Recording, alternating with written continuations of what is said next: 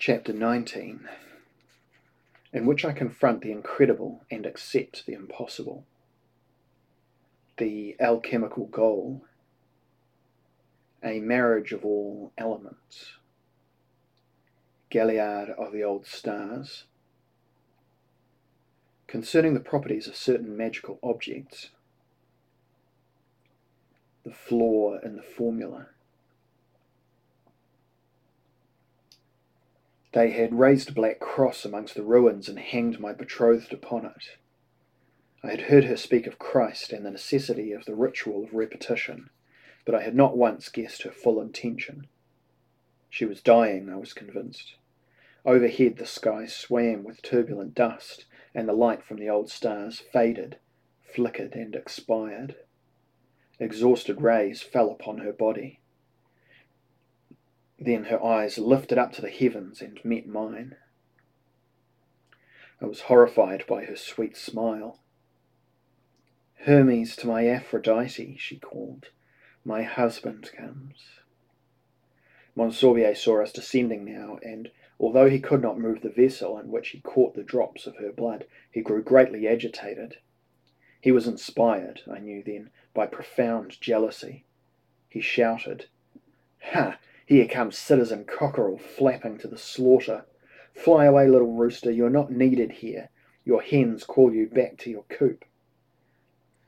Though she could only be in inconceivable pain, Libussa carried her familiar authority.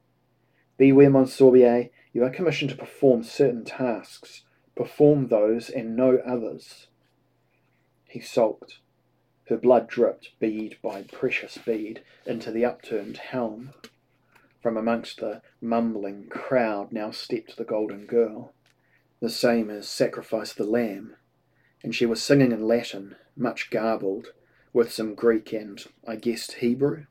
The entire ensemble joined in that hymn, and Monsorbier's reply, if any, was drowned. Pale St. Odhran trembled in disgusted terror. There's naught to do here, Von Bek. She conspires in her own blasphemous martyrdom. If we linger, we'll be drawn in for certain and destroyed. I was calm, reconciled now. Do you not understand, dear friend, that this is my destiny as well as hers?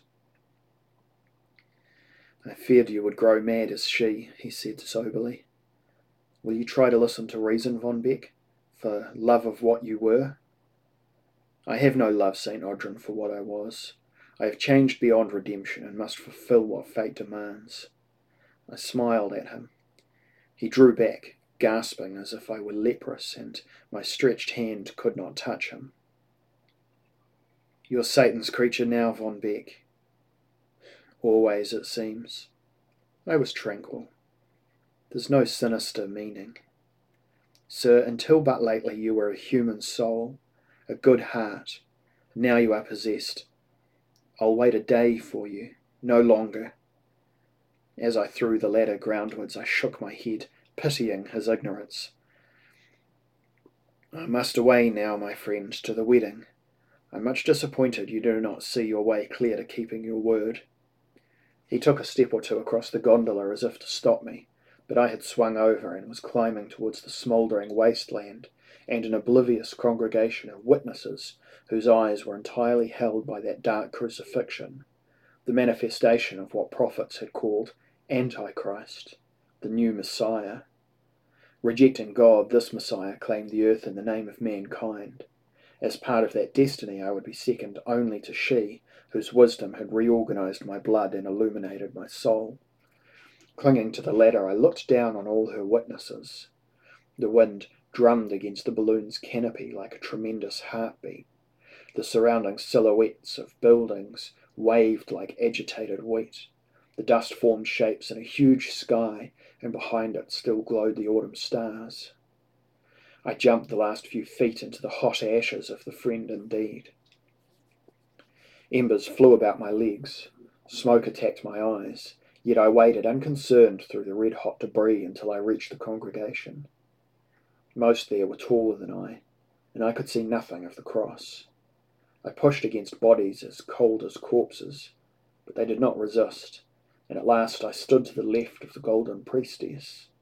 Monsorbier turned, lifting the bowl, crying out until the hymn gradually died and they waited again in silence. My lady hung upon the great cross, her head limp against her left shoulder, her body white as if every drop of blood was drained. I could not see her breathing.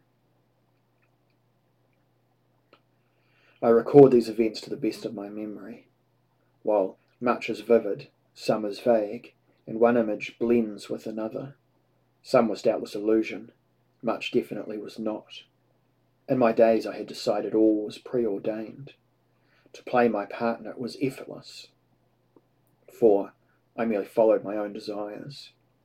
No prayer was ever more fervent than my prayer to her, for to whom else should I pray? That she complete her ritual and be resurrected. Now I knew why Prince Miroslav had been so afraid, for like so many of his generation, he reverenced God and believed that blasphemy must surely be punished. Monsorbier's voice lifted like a bishop's. Here is the Grail, here is the blood of the Antichrist, mixed with the divine tincture. Here is sulphur, mercury, salt, and cinnabar. Here is gold and silver and an essence of rubies. Here is the stone made liquid. And he displayed that battered helmet as if it were the crown of Zeus. So saith Marduk, I shall maketh my blood solid, I shall maketh bones therefrom. I shall raise up man from my own dismembered flesh. So saith Marduk. So saith Marduk they gave chorus again as they had at the sacrifice of the Lamb. When the Holy One, blessed be, created the first of our race, they were called androgynous, intoned the priestess. So saith the Holy One. So saith the Holy One. Behold, she cried, the truth hath been revealed to thee, the seed hath been sown. The seed hath been sown. Whomsoever sows the holy chrysosperm shall know rebirth for eternity. They shall know the secret of holy metals, the alchemical tree, the seven waters and the thirteen vapours. The tree is cut down, the tree is reborn. And while she chanted, Monsorbier, reluctantly, yet helpless to do, helpless as anyone to do otherwise, came slowly towards me offering me the helm and outstretched hands. Behold, shouted the priestess, the male that is female shall be wedded to the female that is male, brother to sister, mother to son, daughter to father. Here is the old king dying and the young king being reborn. Here is Kibrit come to Albaida, his sister, to be swallowed in her womb. From darkness there shall come light. From darkness shall come light. So shall Hermaphroditus come from the fountain of Salmacis, and the two become one. Animate and inanimate shall be called Rebis, which is our stone. Immortal it shall be whole, self reproducing with the sum of all our wisdom. Thus at last, chimed in Monsorbier, is Christ re-crucified, Christ made complete, Christ who is man and woman and the child of man and woman. Thus the plural is abolished. And he abandoned, and he handed me the upturned helm which I took in my palms. Swirling gold, dark red and green, the elixir gave off a gentle, delicious vapour. That tincture which in the alchemical belief was the essence of divine wisdom, as it was the essence of my Libussa. Drink, cried the priestess. The ritual must be completed, and we shall witness the crucifixion and resurrection of the female Christ, the marriage of opposites, the final reconciliation. Then shall harmony come upon the earth. Drink. I drank. It was salty, sweet, heady. My stomach attempted to reject it, but if I was to be married, I knew I had to consume every drop. I took another sip. The witnesses had now disrobed. Their limbs were pale in the light of the autumn stars. The black dust swirled around them. The coals glowed red. They watched as I drained the cup. They moaned with ecstatic approval. Monsorbier took the grail from my hands. The priestess reached out to me. I feared her. I was suspicious of her. She was ally to the beast. I believed it wrong she should officiate at the ritual. Neither should Monsorbier have been there. But few others were now alive. The priestess came towards me again, and I could not draw back. She and Monsorbier removed my clothing until I stood naked before the black cross, my sword raised before me in my two fists. They withdrew.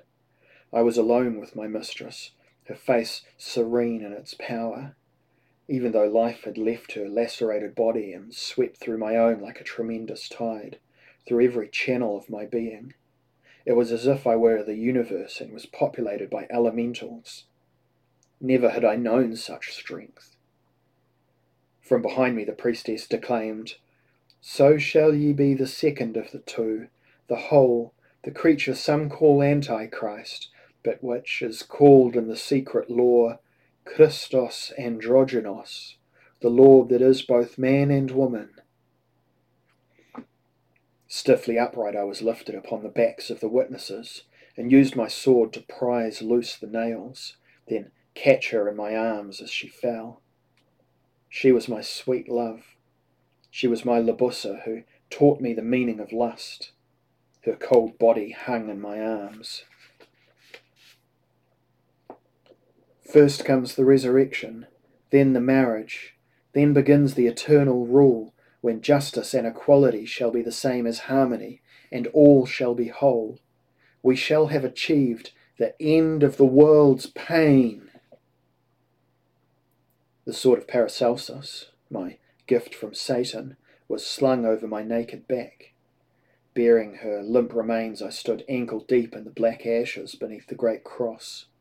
They surrounded us again, the witnesses chanting with uplifted hands. Monsorbier and the Golden Girl, priest and priestess of this rite, were the leading voices. I scarcely saw them as I looked upon the face of my tutoress. I looked upon undaunted faith. The winged one with two heads shall stand upon the pyre of old hope. Here is the cup, and here the sword. Where is the beast? Now it seemed a great lion stalked through the ruins. In his jaws the body of a pelican, round his neck a snake, and he was crowned with yellow lilies. The witnesses fell back before him. He stood upon a spur of fallen masonry, and dropping the pelican from his mouth, lifted his head to utter a great triumphal roar. The roar echoed amongst the swaying towers of the deep of victory, amongst the autumn stars, at once the lament and a victory shout, and there from beneath the feet there suddenly burst burst a huge fount of silvery water which washed away the ash and the coals. The lion vanished, but the fountain remained. It was the same O'Dowd had spoken of, the old spring upon which the inn was founded. It was gushing mightily now as I carried my Libussa into the centre. The water was so powerful it appeared to dissolve us as our bodies were washed and grew white. Moaning, Libussa stirred in my arms, and a tracery of blood sprang from her wounds and was at once washed away. Libussa, Libussa, mistress of my desire, wake, I beg you. She opened her astonishing eyes and smiled at me. It is as it should be, she said softly. Still holding her in my arms, I reached down my head and kissed her lips. I knew you would follow. She was still weak as she lowered herself to the ground, the water pouring down her face, pressing her hair flat against her skull. Holding my hand, she peered through the silvery curtain of water Where's the crucible? She led me from beneath the fountain, Blood no longer issued from her hands and feet. She was purified. The bulk of the witness lay, witnesses lay face down in the wet ash, still maintaining a muffled chant, and from across the square came a score of naked men and women pulling a wooden tumbrel upon which stood upright a thing of copper and brass. A great cylinder with a domed top. From the dome issued tubes and vents. I had never seen one so large, but I knew it was an alchemist's crucible. The chemical womb, where the elements were blended and fresh elements created. You have done well, said Libussa to them. And now you must prepare the catanus uteri. There is little time. Nec temere, nec timide. Her blood was now my own. It was fire in me. I was a god. They place the crucible beneath the black cross and begin the work of bringing it to life. Great bellows heaved. Charcoal blossomed red. Steam and sparks poured into the darkling air. Monsorbier the priestess supervised this work, while Libussa embraced me, smiling more tenderly than ever before. It is all as it should be, my darling. Every ingredient, every equation, every formula. At the moment of the concordance we shall be joined. Do you fear this, little one? I fear nothing, madam. I am yours. She stroked my body. The combination of the tincture and her touch upon me made me gasp. And if that were ecstasy, what could the ultimate ecstasy she promised be? I trembled as we approached the crucible. Monsorbier lifted up the helm, still glowing from the, rem- from the remains of its contents. The red light from the furnace fell upon all our faces. The heat was terrific. Monsorbier and the Golden Girl grinned in their mystical glee. Libussa's arm was around my shoulders. She stood gracefully, staring up at the hazy sky. It grew darker. I placed my own arm about her waist, and for a moment it was as if we were rustic lovers taking the air in the evening fields. I had no intimation of what was to come, but it was enough for me that we were to be married. It did not matter that future it did not matter what future she sought to create. I would serve her however she wished. This thought was enough to thrill my blood, her blood. The time of the lion, whispered the golden girl, shall be upon us. The time of the lamb is past. I recalled her lovely innocent lips, rimmed with the blood of the sacrificial creature. I recalled Monsorbier's cruel carelessness, his lust for revenge. These were poor servants for my mistress, I thought. The beast shall be set free, murmured Monsorbier. All who refuse his worship shall be destroyed. So shall cowardice be cleansed from the world. I looked to Libussa, who said nothing to contradict him. But the beast must be banished, I said. He's part of the old time. There can be no real justice or harmony if he comes over with us. Libussa pursed her lips, frowning at me, demanding silence. Monsorbier flashed a glance from her to me, to the priestess, who said, We combine our forces, sir, and so ensure success. It was agreed that if we helped you two in this transmutation, you would help us in our ambition. But they are at odds. I felt wounded, fearing fresh betrayal. There is no reconciliation between reason and the beast. Libussa wished me to say nothing. I could only suppose she intended to settle the matter later, when the power was fully hers. They are reconciled, she said. We have found a satisfactory formula. The talk was too familiar from my commune days. By such compromises we had lost all we hoped to achieve. Yet my silence was assured. I loved Libussa, if she wished me to say nothing of our mutual principles, nothing would be said. None the less I remained perturbed. Both Monsorbier and the priestess had shown that they would use any bestial means to achieve their ends. Surely Libussa found them as degenerate as I did. She drew me closer to her. In spite of the unnatural strength in my veins, I yet grew weak at her touch. I smiled into her face, from which some of the pallor had gone, driven out perhaps by the flame from the crucible, which grew hotter by the moment. She returned my attention to the sky. Do you detect any alteration, little one? The dust was swirling faster, while the autumn stars continued to emit their faded light. I believe that she detected a change in the configuration of the heavens, but I could see no difference. My betrothed looked again upon her crucible. She stretched out her resurrected limbs to feel the heat upon her flesh. She uttered a lazy yawn, and she might have been a lion herself. Her tawny skin glowed with its old vitality. Her breathing was more rapid.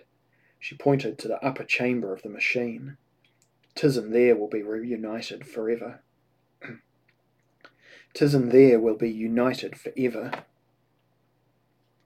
Within that metal womb there is space for our bodies. We shall enter it at the exact moment of the full concordance. It seemed to me that we would hardly both fit into the little room, and would be mighty hot if we did. She noted my uncertainty. The Grail shall go with us, Von Bek, to provide spiritual fire as the crucible provides our temporal. We shall eat what I must eat. Now you have the blood and the tincture mixed within you. Next I must take that blood and tincture within me. This shall occur at the moment of maximum power. It is in all the grammars. For sixteen hundred and forty-seven years, seven months, thirteen weeks, and nine days have the alchemical adepts worked to achieve this specific moment. True, we have worked in different ways, and sometimes, as Monsorbier and I have done, towards different ends. But between us we have accumulated wisdom enough to predict the exact moment when the stars conjoin and the new era begins. This knowledge shall give us control of the fate of the world. We have waited long, little von Bek. Great men and women have lived entire lives, accepted torture and death to bring about this moment. John Dee said we shall be called Monas, the One. He devoted every moment in his search for a formula enabling us to create the One. Before him came the great Paracelsus, and Cleopatra, of course, who searched for balance and harmony, the two paramount goals of the alchemical life. Are you aware, sir, of the numbers who searched and experimented, writing their learned works so that you and I could be joined on this day? She returned her frowning concentration to the sky. I shuddered and grew suddenly cold. We shall be united, she said in a whisper, with all this. And her hands went out to encompass the universe. Two great concordances have occurred since the adepts began their work. Both times we failed to take our advantage. We were not sufficiently ruthless. Henry Cornelius Agrippa exhorted us to dedication in his three books and Basil Valentine was urgent that we take advantage of this concordance, for it would be our last chance. Our master, Hermes Trismegistus, even Cagliostro, every one of them, living and dead, shall be vindicated, for the occult reign shall soon begin. All will be in balance. All male and female shall be equal. All injustices shall be abolished. Can you not see that whatever I choose to do now is right, so long as it achieves that harmony? The beast is not harmony. He should die. But I was entranced by her enthusiasm and could only accept it. My arguments seemed dull and pointless in my own ears. Sweat shone on our bodies as the crucible's heat turned from red to white. The darkness wavered in that radiance, and again I imagined the lion stalking back and forth as Monsorbier had stalked before the friend indeed, with lash and tail, waiting as impatiently as Libussa for the moment. The sword of Paracelsus was like an icicle against my back, and recalling Lucifer's urgent pleading that I use that sword to win the greatest possible advantage, Libussa too had said she had a use for the sword. There was now a distinct flickering in the sky, a shift as if one thin plate of glass slid across another. The autumn stars seemed unchanged, but behind them were now fresh points of light.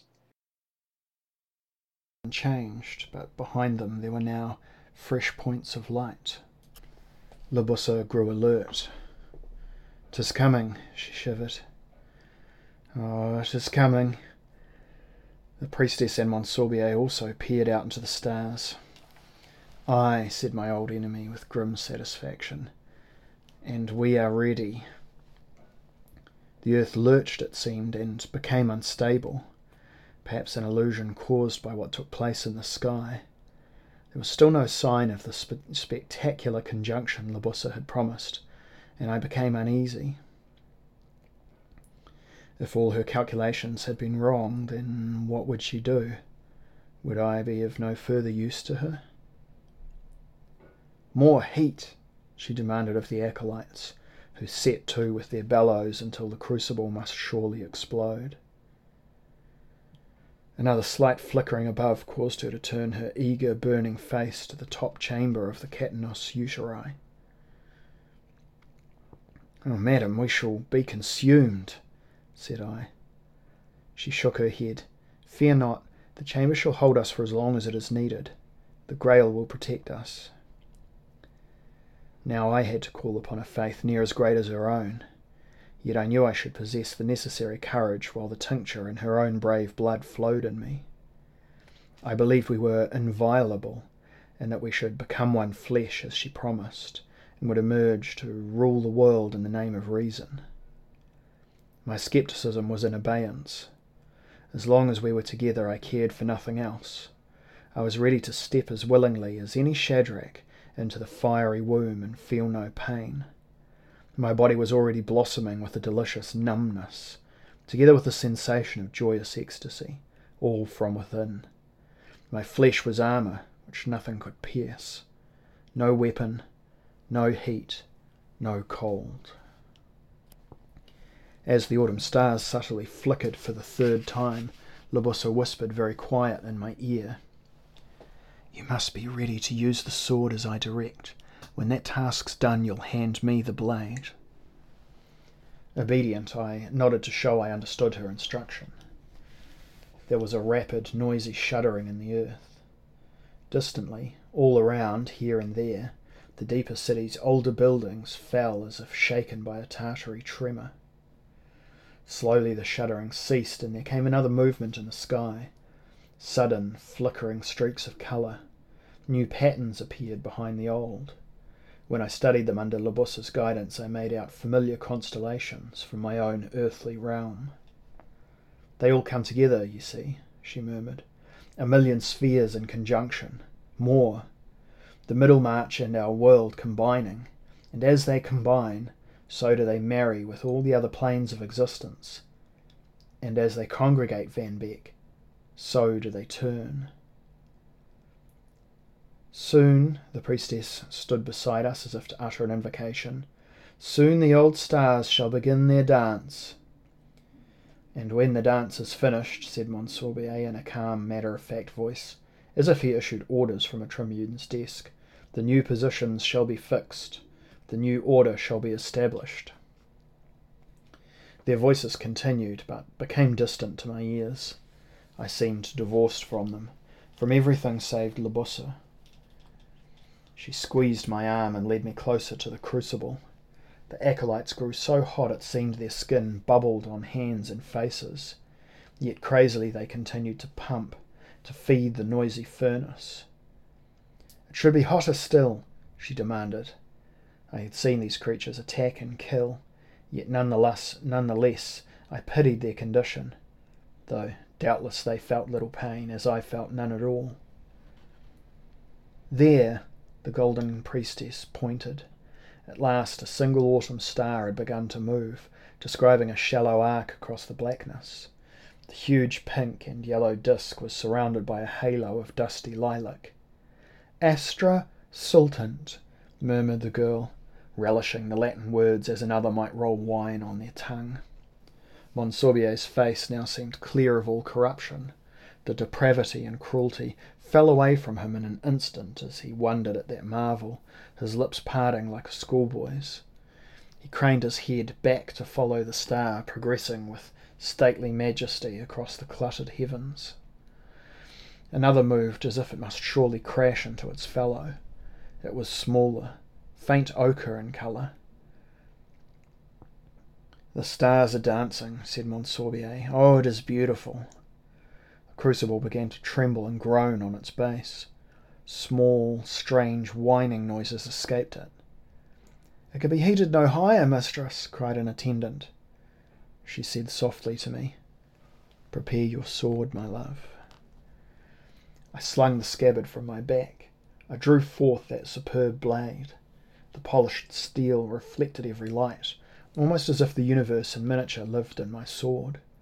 The pommel was vibrant but misty, providing only a glimpse of the still screaming eagle.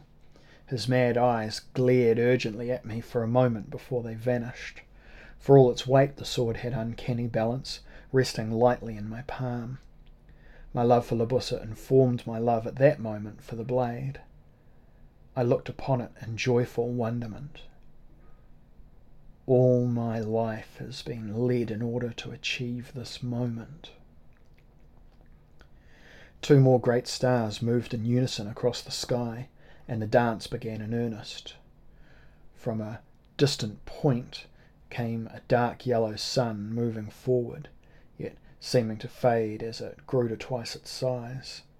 Then it danced to the north, held steady for a moment, and then to the south. Other stars swirled around it, first in small groups, then in scores, then seemingly in thousands, sweeping and swirling, describing exact geometrical figures, moving in concert as they had always moved, but at incredible speeds. It could have been the course of their original progression through the heavens. But what had taken millions of years now came about in the space of minutes. The sky was alive with the yellow colours of those dancing stars as they performed to the, the measures of their cosmic galliard. Still precise, still majestic, there seemed a simple joy in the nature of their movement, like dignified old men and women determined to relish the life remaining to them.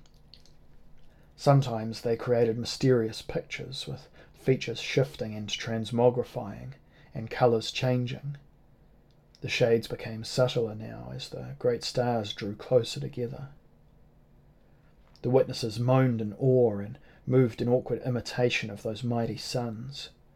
The deeper city lost its appearance of nocturnal gloom and instead promised dawn. Her buildings still swayed and tilted, whispered and creaked, but they were no longer mere black silhouettes. Their brick and stone was washed with warm light, revealing individual features. They lost their menace and their mystery as they were displayed in their decrepitude. Great cracks were visible in their walls. Pieces of masonry flaked and fell. Chimneys twisted and crumbled. Windows were distorted as were doors, while shutters hung at unlikely angles. The spiral streets were undulating, rippling like floodwater down the steep hills towards the centre, where we stood upon the O'Dowd's demolished dream.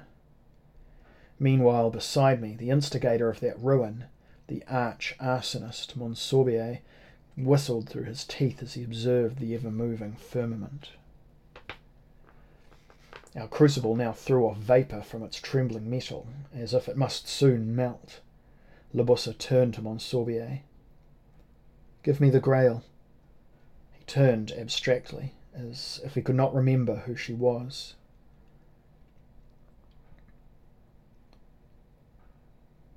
Last night, when we made our bargain, you said you had captured something in the depths. You said I would recognize it. Aye.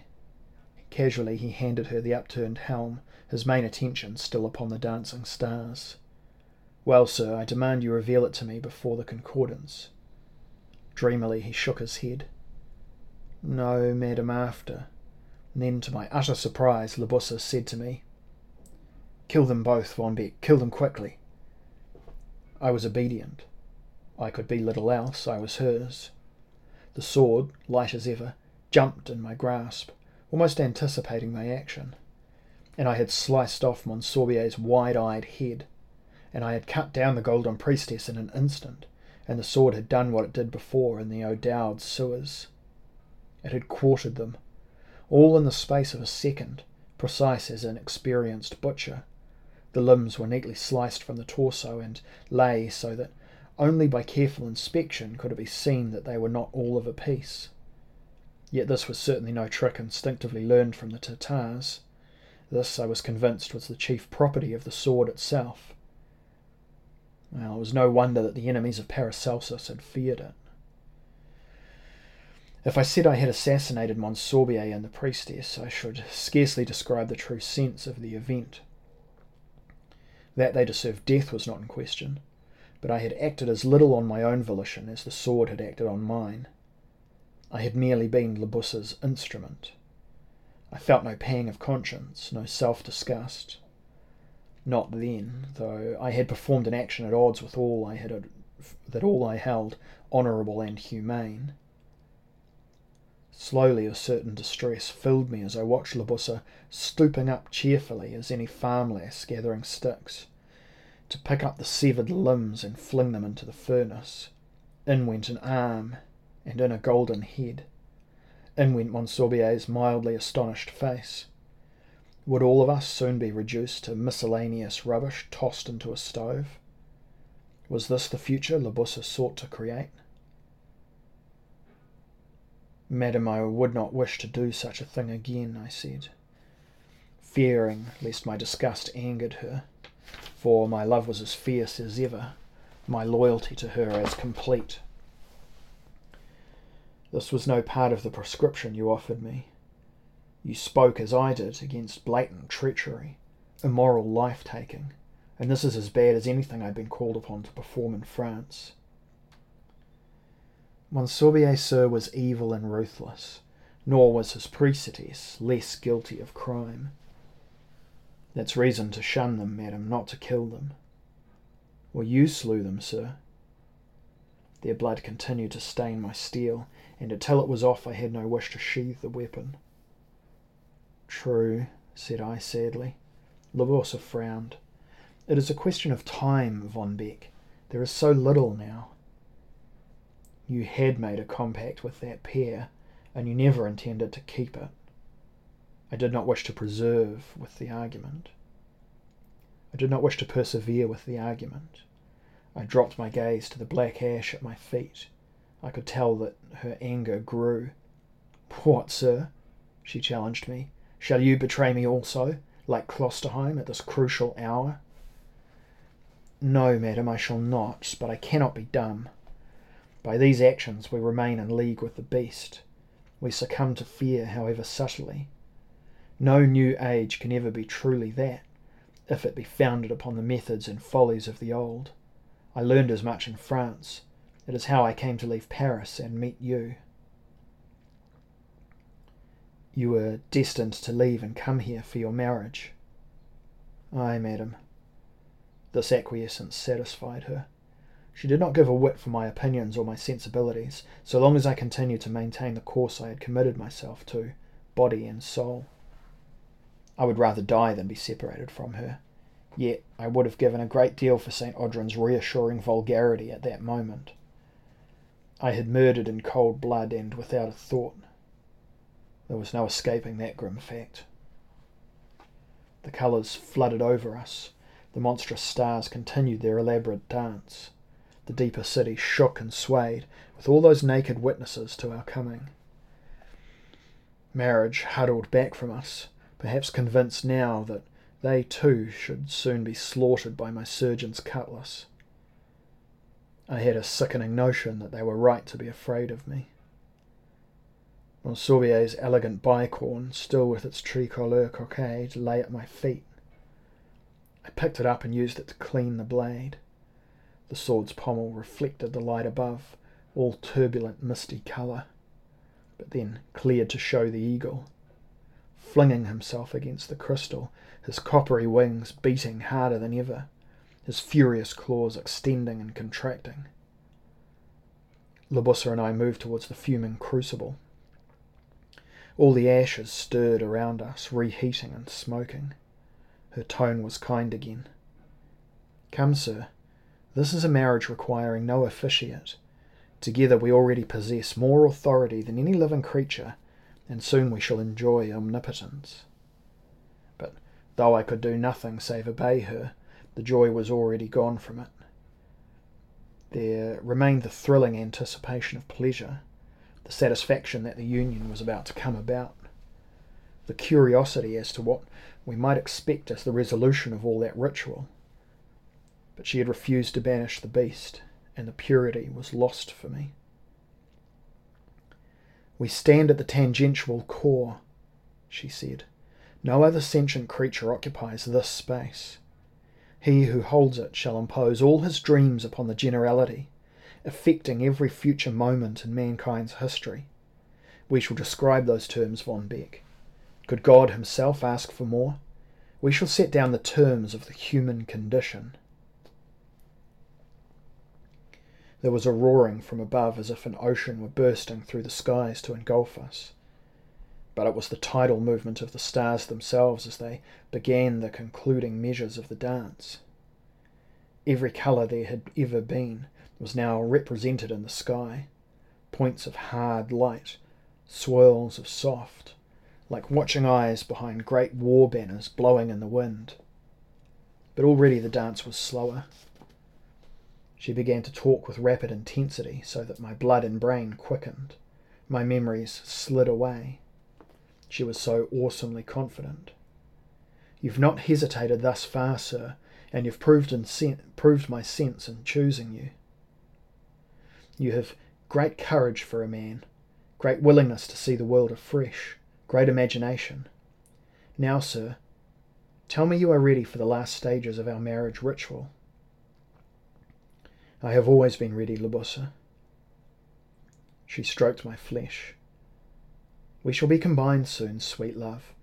One flesh, one mind, one soul. The great prophecy shall be fulfilled, and the yearning of all those mighty adepts shall find resolution at last. The golden work has always led to this moment, for thousands of years, since my people first began their search.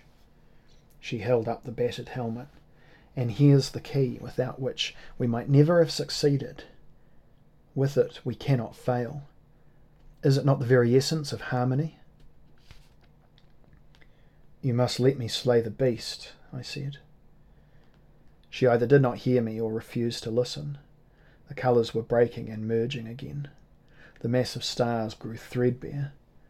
It was possible to see through them to new constellations, hard and sharp upon the misty black. A vast disk dropped below the horizon, and as it fell, its very substance shredded away, like breath on a winter's evening. Another great body simply faded into invisibility. Yet still the dance continued, slower and slower, with fewer suns at every moment. It seemed the remnants of our autumn stars were staggering now, shivering with the fatigue of simply remain, maintaining their existence. They had squandered their last few thousand years of life upon a single splendid galliard. It is coming, she murmured, and held my hand tight. When this finishes, Von Bek, it is the concordance. Are you still loyal? To perform the marriage. Ay, to your destiny. We were very close to the crucible. I understood now that she meant to confine us to those consign us to those flames. It was her madness. Yet at that moment I was no more free of it than she. If she intended to die, then I would be with her for that was better than living without her. In the shadows behind that crucible, the, lun- the lion was prowling. I saw light fall intermittently upon his tawny skin. I heard him give a sound, half questioning whine, half threatening growl. Was he afraid to lose his mistress, or was she his sister? I remembered my dream of the Minotaur. Star by noble star, the great orbs faded and were gone. Again the sky appeared to shift, while at the same time it grew deeper, to reveal layer upon layer of points of light and shining swirls that were galaxies, still moving, but now apparently close to their ultimate positions.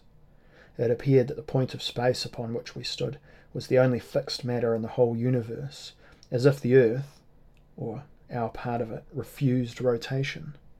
Perhaps that was why the tall buildings of the deeper city had still not ceased their swaying. They resisted the general gravity.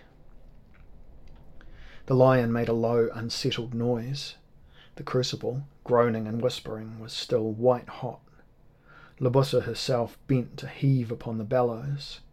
There was a rush, and flame flowered. It achieved a steady roar. She smiled as she moved closer to the crucible. She reached her hand towards me. Quickly, we must become one at the very moment of concordance. Quickly, Von Bek. Her red lips opened as if she was swallowing fire. Her powerful body vibrated with anticipated lust. Or was it merely greed? Come. Libussa, said I, I love you for who you are. I love you as a human creature. I know that. You are the perfect woman. Your femininity is positive and potent. Your spirit is the bravest. Your mind the keenest. Your body the most beautiful. I love you, Libussa of Crete, and I offer myself to you in matrimony. Come then, sir. Come and let's get on with it. Her back was almost against the fiery metal of the crucible. I looked at her wonderful naked body and almost wept. She held the helm in her left hand and beckoned to me with her right. She was smiling. Her lips were soft. She cajoled me. Come, sir. This is no casual decision of mine, Libussa. She smiled. Your pride remains with you, my dear. Very well, if you wish it. I acknowledge your masculine generosity. I give myself up to you. I moved slowly towards her. Her lips were parted again, her red lips. Her teeth gleamed and her eyes were cloudy with desire. Come, little one. The crucible sputtered and the charcoal hissed. I saw a blackened hand twisting in the furnace as if Monsorbier waved a sardonic farewell. Libussa threw open the crucible's door, and she was careless of its heat. Within I saw white fire glaring. In there, little one, for the final blending, we shall be a single body. The two shall become one. Do you understand, little Von Bek? I was now standing close to her, my naked flesh touching hers. The heat was terrific, but I could feel it no more than she. We were truly invulnerable, it seemed. She bent her head to kiss me upon the lips. She took a long, delicious kiss, as if she savoured me for the first time, and she sighed. Ah, oh, sir, you cannot know what joy your courage purchases, but it will not be long before you are rewarded. Give me your sword, little one. I made to pass her the blade, but in spite of me, my hand refused to move. Give me your sword. In her eyes was the suggestion of a frown. I forced my arm to move, to offer up the scabbarded steel. She stared languorously at me, her breath loud in her throat. Oh, my beauty, she purred. Promises shall be kept by us both, I swear. Her fingers touched the hilt and she gasped in pain. Ah, what's this? I had forgotten. It is worse than any grail. It is my sword, I said, but therefore I am sure it would not do you harm, Libussa, since we are almost one even now. With the grail still in her left hand, she reached determinedly, determinedly for the sword's hilt, plainly controlling great agony as deliberately she drew forth the blade from its scabbard.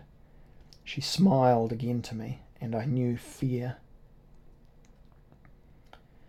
For the first time I understood that she meant to slice me up as I had sliced Monsorbier. Perhaps she truly believed she would resurrect me when the deed was done by placing my remains in the crucible. Or did she intend to eat me?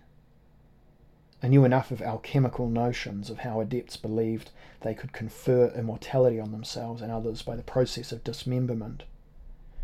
The quartered corpse was duly resurrected, they hoped, in water or sometimes fire, or both. I looked into Libussa's eyes and saw the truth. Oh, madam, Is it my execution?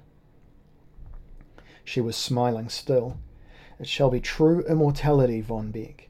We shall soon become a single hermaphroditic creature. Hermaphroditus Rex shall rule upon the earth. It is all true, little one. Have faith, as I had faith upon the cross, and we shall be assured of eternal life. It is so. You must believe me now. Come, waste no more time. The astral concordance is here. The scabbard dropped free into the ash at her feet. She stood, with lips drawn back and teeth gritted, framed against the glowing copper and brass of her chemical womb, the cup in one hand, the sword in the other. Her tawny skin had always held its own radiance, but now she herself seemed made of metal, and she reflected the glare from the crucible. And she continued to smile. Her body was enough to draw me close to her. Her sex, her beauty, her power. She required no logic to coax me. Her hand holding the sword shook as if every nerve knew excruciating pain. Come. I was reminded of the icon I had seen at Prince Miroslav's, and then of Miroslav himself, split by a sword and clinging so hard to life, of the warnings he had given first her and then me. Momentarily alarmed, I stepped back. Her smile vanished. Her expression was agony and disbelief mingled. Little one, come quickly. I could not, though I opened my mouth. I was frozen. Little one, she was close to weeping. She was incredulous. You gave me your oath. I forced myself again to move forward. Relieved, she stood with arms outstretched, almost as if she still hung upon the cross. Come. Slowly panting, I tried to push my body towards her. I felt that my own agony echoed hers. I grunted. I gasped. What is it, little one? Why can't you come to me? The beast. My breath was noisy in my throat. Leave him behind. Slay him first. We have no need of him. She laughed. He shall be our imprisoned power. There is no need to discard such power if it is truly contained. I have tamed the beast, Von Bek. Come to me, Von Bek. Dismiss the beast, Libussa. Kill him, I beg you. Let our harmony be one with nothing but our love and faith. Kill the beast, and I promise I shall let you do what you wish. Your risk, Libussa, must be as great as mine. what? In her obsession, she was all but uncomprehending. Would you betray me now? You betray yourself. You betray us both. Reject the beast. The grail must be defended. The beast defends it. Fool, is this all mere excuse for cowardice? I stood still again. My eyes were fixed upon her body. I was a few feet from her. If I was to be executed, I would rather it were there. Slay the beast, and then you may slay me. Let the Minotaur be abolished forever from our world, Libussa. It is the only way. I offer you resurrection, Von Bek, and eternal life. The furnace, fueled still by flesh and blood, began to howl and scream, as if demanding further sacrifice. I was weeping helplessly. Still my feet would not move.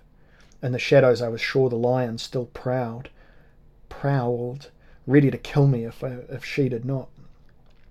I wished so much to go to her, no matter what she promised or I threatened, but my body was immobile with terror. An enormous effort brought me another step nearer. Above us in that smoking sky, the last of the autumn stars went out. In that black stillness now remained only a myriad of cold white points, hard as the angry eyes of God. Their movement had stopped entirely. The earth became utterly silent. A hushed tension infected the universe. It was as if everything in creation awaited the outcome of my decision. The concordance was upon us the concordance of every sphere, of every occult and natural realm was upon us. Lines of light began to pass now from star to star, until soon the entire firmament was an infinitely complex web of gold and silver threads. It was astonishingly beautiful, and those threads shot down to touch us. Yet the darkness remained.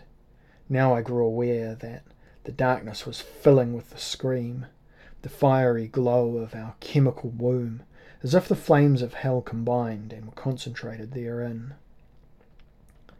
There's still time, she whispered. She was an imploring statue with her cup and sword. I mean you only good, Von Bek. I offer life, power, union. I offer harmony, a cure for the world's pain. You have drunk my tincture and my blood. Does that mean naught to you, my own betrothed? Please do not betray, betray my faith in you.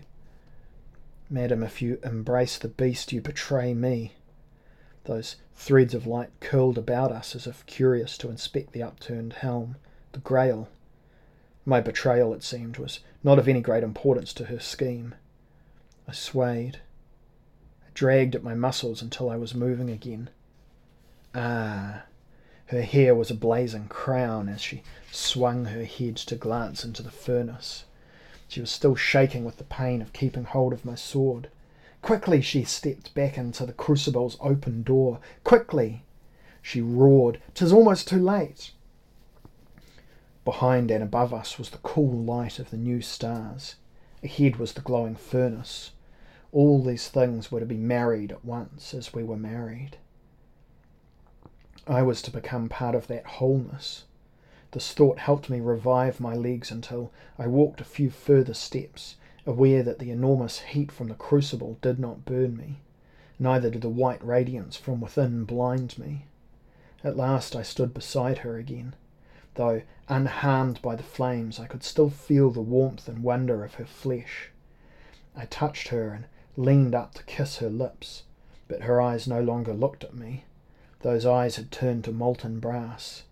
Not yet. She was a whispering volcano. I shall never be able to explain the next sequence of happenings. I no longer hesitated. No matter what my argument, I was drawn to her, passing fluidly into that hissing chemical womb, my body alive with the terrible coldness and a terrible heat. They were consuming me. I was melting. Libussa! Within it, it was as though a silver universe heated and cooled, and then heated again all around me. I was trembling and weak, but my faith, since I was as yet unhurt, was improving rapidly. By now I should have been dead. Instead, there was liquid metal in my veins. My eyes were steel, tempered and retempered a thousand times. My brain lost all indistinct thoughts. Every impression, every idea had the clarity of a perfect diamond. I held up my arm. My skin flowed like quicksilver. I looked up and saw the Grail. She held it above my head. We shall be the new Messiah. Her voice rang like a golden bell. We shall begin our ministry on earth. Let them call us Antichrist or Daemon or anything they wish, but we shall define them, and that will be inescapable. The concordance encompasses us. Kneel. I obeyed her. We begin the marriage of sulphur and mercury, that each may feed upon the other's flesh and blood. Thus shall our conjoining echo, the conjoining of the million realms, and lead us towards our resolution and our majesty. Behold the fulfilment of our art, the coming together of the bride and groom, and their becoming one. I looked up into her incandescent beauty as she raised the sword. My lips opened and I cried out my love for her, all my divine love for her. There was metal in me. There was metal in my womb. I was fully alive. Now I give my blood and my flesh, O Libussa. I give you all my life, and you are drinking from the cup, and you are smiling down on me while our crucible rocks and wails. You plunge the point of the sword into the cup, and fresh fire blossoms. Your features are again my features and seem to fuse, then become molten again and writhe and smoke. But you are frowning. Your eyes are suddenly puzzled. The crucible begins to shake. A different light fills our womb. I try to rise, but my limbs seem truly severed. The light comes from the grail and is in a cold light, like the starlight outside, and it opposes that which melts and marries us. The grail begins to utter a sound like the muffled tolling of a gigantic bell.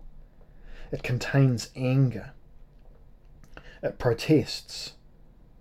Throw away the sword, my sister. My bride, I beg thee to banish the beast. Renounce him, and we shall be truly wed. Throw away the sword. Renounce the beast.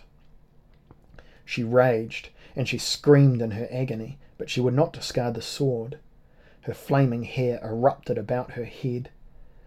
Brazen lips screamed their furious pain, and burning copper eyes became of themselves a terrible holocaust. No, she would not be ruled, neither would she be controlled in any way, not by me, not by any supernatural agency, not even by herself, not at this moment, the greatest moment of our power. No! Our crucible, our cradle, our womb creaks and sways. The grail light gradually fills it, banishing that other more hectic incandescence. You fling it from you, but it does not fall. Instead, it hangs directly overhead, continuing to give full voice to its distress and anger. It tells us clearly how we produce a mere parody of harmony, in direct conflict with its own. It will not go in alliance with the sword or the beast. Yet you will not give up the blade. Instead, taking it in your two hands, you bring the blade, blow upon terrible blow, against the dented metal of the helm, and you are shrieking with anguish. But all you achieve is a deeper tolling, beating more rapidly now and seeming to grow. Golden tears start from your eyes. Your mouth is unstable brass, and silver saliva streams unchecked into your surrounding aura. The blade begins to buckle. You cry out in your frustration, and now I understand how peaceful is the Grail, how more profound a destiny has been contained in me than ever any of us believed. For you have reversed the ruined sword, and you are bringing the pommel hard against the cup, down again, and the cup is as unmoving as fixed in its position as those stars outside. You attack bedrock. Deeper comes the note of the bell, faster until it vibrates the entire chemical womb. You smash the sword's pommel for the third time against the lip of the grail. Your voice defies it. No, she cried. She would not be cheated. It was unjust to cheat her. My blood, my flesh, the steel in my womb, all were unstable now. A dozen metals, swirling and shrieking, were in conflict therein. Drops of silver and gold fell upon me. Drops of silver and gold fall upon my severed limbs, and now here is pain at last. Yet my body heals. Every wound heals the moment it is made, but it is such agony. The marriage is not complete. I struggle towards you. Your face is the face of Medusa. Throw away the sword, Libussa. I reach towards her. Her agony is without reward. Libussa, throw away the sword, and we shall be united. No! The ruby pommel has touched the rim of the grail for the third time. The Messiah is stillborn. The ruby crystal burst with such deafening loudness it seemed to shatter my ears and drowned the booming voice of the Grail. Libussa paused. She was startled. Her mouth opened, but she did not speak. The Grail grew silent. Slowly its light withdrew into it, and then faded until it was just an ordinary antique battle hat again. Libussa plucked it from the air. She stared abstractly from it to me. I began to climb to my feet. My body was so sore, so lacerated, so reddened by strange wounds about my throat, shoulders, and thighs that I groaned in my distress and my despair. She raised, lifted the ruined sword again, turned towards me. Her eyes had lost their heat, and her lovely breasts lifted and fell even more rapidly than mine. I moved towards her to embrace her or be slain. I did not care. You were coward for too long, she said. You allowed the moment to pass. No, Libussa, you should have slain the beast.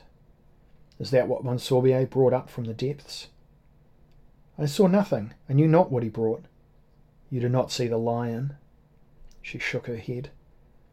It was the beast, I said. The Grail protested. It had grown very cold. Those who would harness the power of the beast to rule their fellows shall be destroyed by it. Maria the Jewess gave us the warnings in all her writings. You must remember.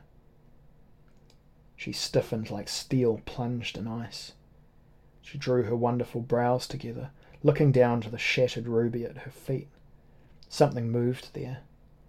It was a tiny, fluttering creature. A phoenix. No, it was the eagle, released at last from its captivity. It was the beast within the sword. Now I understood the pattern and I was afraid. I reached out to her, but she ignored me. I believed I had no importance for her since I had failed to keep my bargain. She grinned as she dropped the sword and stooped to cup her hands around the bird. It screeched. It resisted. It was all noisy anger. She imprisoned it within her palms, looking at it through a chink in her fingers. Then, placing this cage to her ear, she listened. Libussa. Could I be of so little worth to her? Would she discard me so completely? I saw no reason why she should not. In her eyes, I had failed to accept the greatest challenge offered to humankind. The crucible had grown cold. I stepped out into warmer darkness, cheered by an ordinary heat, the heat from the furnace and the ashes. The fire was almost spent. Overhead traceries of light formed a pure and rational geometry. In wonderment, I looked upon perfection. All we had sought to achieve was shown to be rude savagery in comparison. Libussa, I wanted her to see so that she would know and be heartened. Libussa, but she remained within the crucible, speaking in a low voice to her miniature king of birds. I looked up into the mighty tranquillity of a fully ordered universe. I began to weep, and then suddenly she was shouting, There's still time! Bursting from the crucible, she rushed through billowing ash toward the black cross. The vile gibbet still stood where we left it. Out of the drifting dust, figures began to rise, the last of her congregation. Dust clung to her naked body. I called to her, but she did not hear. She would not hear me. I had ceased to exist. Libussa, stop. I still loved her. Her followers began slowly to stumble or crawl in the direction of the cross, their filthy bodies, their wretched faces, their horrible weakling eyes, caused me to wonder if I resembled them now. Had that been my true destiny? She turned with her back to the cross. What could she be planning? To begin the ritual over? It was too late. The concordance was here. She called out. Come! From behind me I heard an echoing shriek, a shriek that displayed a fierce thirst for revenge. How long had that bird been locked within the sword? Had Paracelsus harnessed the beast, or had the sword been forged during an earlier concordance? It shrieked again, reminding me of Klosterheim's screech as he fell towards this very spot. Had my old enemy been reincarnated so quickly? I turned towards the crucible. The metal had cooled and the horrid fire was out, but from within the sphere his great body framed for a moment against the fading luminosity within his eyes as mad and wounded as Libussa's, the spires of his feathers rattling as he shook his huge wings, strutted a massive golden eagle. Without pausing, he took to the air. He was the shining one now. He it was who seemed made all of copper and brass as he beat his way up into the brilliant night. He had been born and reached maturity thanks to the last shreds of our crucible's magic. Libussa's body was flat against the black charred wood of the cross. Her gaze followed the eagle's flight. Up he went toward the orderly web of starlight. Higher and higher he flew until at least he had vanished.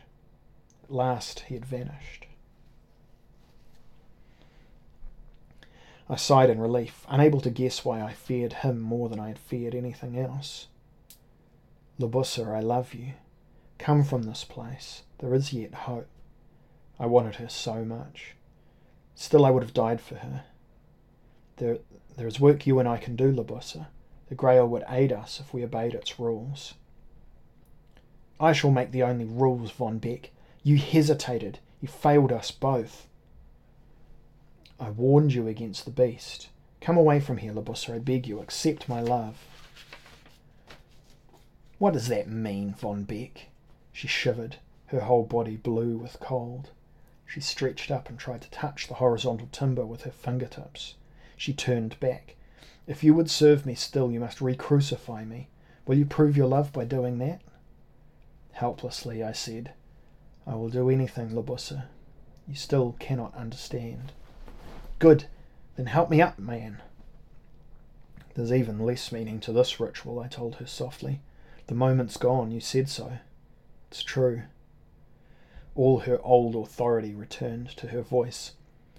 If you love me, and as you say, Von Bek, you will do as I ask. I obey you. I shall always obey you. Upon your instructions, your servants replace the crucible upon its tumbrel and roll it until it stands at the base of the cross. Climbing on this, we help you back to your original position. The nails are in my hand. You display your stigmata. The holes go clean through you, but they do not bleed. It is not difficult to replace the nails so that you hang almost in contentment, breathing with difficulty, your head upon your shoulder, your eyes looking up to the myriad intersecting streams of light. Thank you, Von Bek, you say. You may leave me now. But I am disobedient in this one thing. I kiss you upon your cheek, your lips, your breasts, your stomach, and your sex. Flesh is so cold, I would warm it with my own breath. You begin to laugh, but it is a terrible mockery of laughter, containing so much torment that it is possible to believe your pain might indeed be half the world's. I fall back, blocking my ears. This is the last, this is the least bearable of all the hideous sounds which lately came to me. I cry out, unable to stop my own pathetic pleading. I roll from the roof of the crucible into the ashy filth below. I got slowly to my feet. Her laughter continued. She stared directly at me. Her pain and her cynicism were torment for me. I threw my weight against the crucible, scattering her witnesses, and I pushed at it, rocking it until it had crashed over. As soon as it fell, the metal sphere cracked, steaming. I searched among pieces of ruptured metal, looking for the helmet. The Grail would save her. I was convinced. The Grail would heal us both, for it cured all pain. As I searched, I heard her laughter cease. There was a dreadful silence, a silence of expectation. What more could happen? Frantically, I continued to search, and then from the darkness above I heard the beating of huge wings. I looked up. The eagle was rushing back, as if that had been its purpose all along. His curved beak opened in a ghastly croak. His monstrous claws were extended. He fell towards us, striking as if we were prey, his mad, betrayed eyes fixed upon the cross. Unconsciously, I fell back, certain I was his victim. But I was wrong. He had marked the crucified woman. In a hideous confusion of flapping wings and fainting talons, his claws were raking her, and his croaking was muffled as his beak rent her flesh. Libussa, my love. She had begun to laugh again, the same chilling laugh. She jerked upon the cross, but could not get free. Every movement, movement added ruin to her body. She did not wish to die in this way, but was yet amused by the irony. Desperately I search now for my weapon. Here is the twisted remains of my Paracelsian dissector. Picking up the shard, I fling myself towards the cross. Still the eagle feeds, and still the woman laughs, alive, though already half eaten. Clambering upwards, I am weeping as I stab wildly at the gigantic bird. It is my own body he kills. He screams, his movements growing more agitated.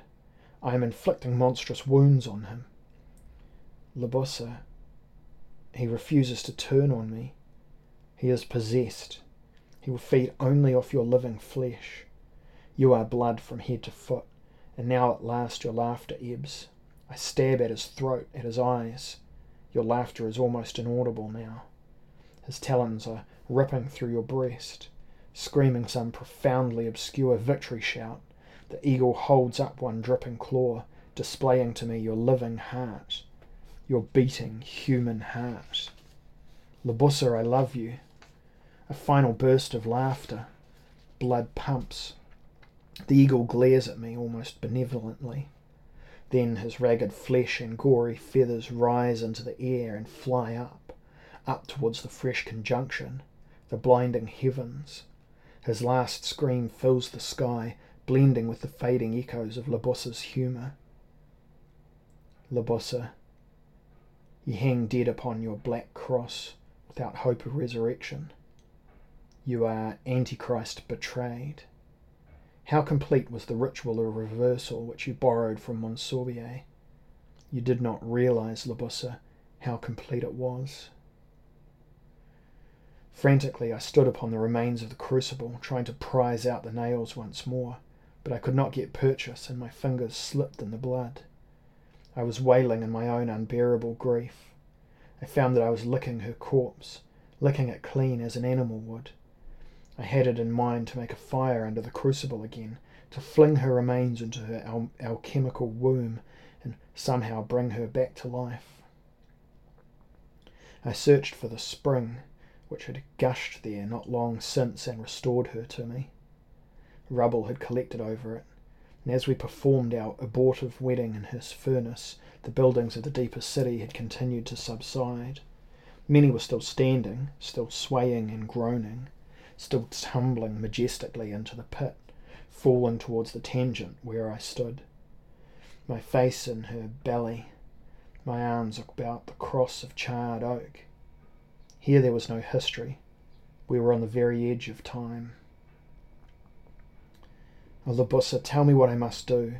Tell me your desire. I serve you. It is all I wish to do.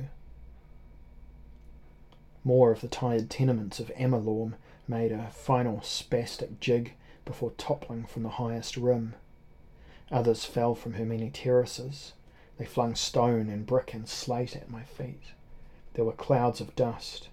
The noisy crashing of stone upon stone seemed designed to drive all living creatures out, so there should be no witnesses to their indignity. Only I was left. Up those damaged spirals ran the witnesses and all the other survivors, Everyone fled to the lesser city's dubious sanctuary. Now, Libussa, you were never a villain. You did no wrong which had not already been practised on you. You were martyred, as woman is ever martyred, particularly if she seeks her own power.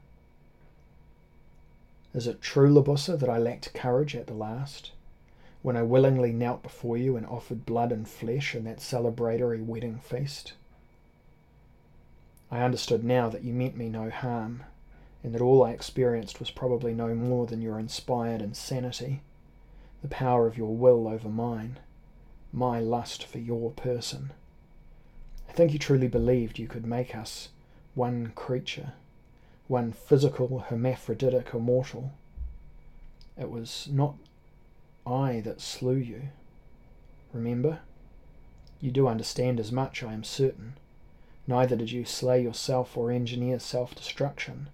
It was an inheritance from the past which brought about our ruin. You would not relinquish the past any more than I, and you were destroyed by it, as it will always destroy you, that captured beast of Paracelsus, that creature of magic and animal rapacity. Or were we all among the victims of cunning Lucifer? The power of the beast cannot be controlled. It must be abolished. The Grail protested because you sought to pervert its function. In your anger you released the beast, and in return the beast ripped out your heart and flew with it into the stars. Are you fated, Libussa? in some other universe to suffer forever that Promethean martyrdom? Or does your heart beat forever in hell?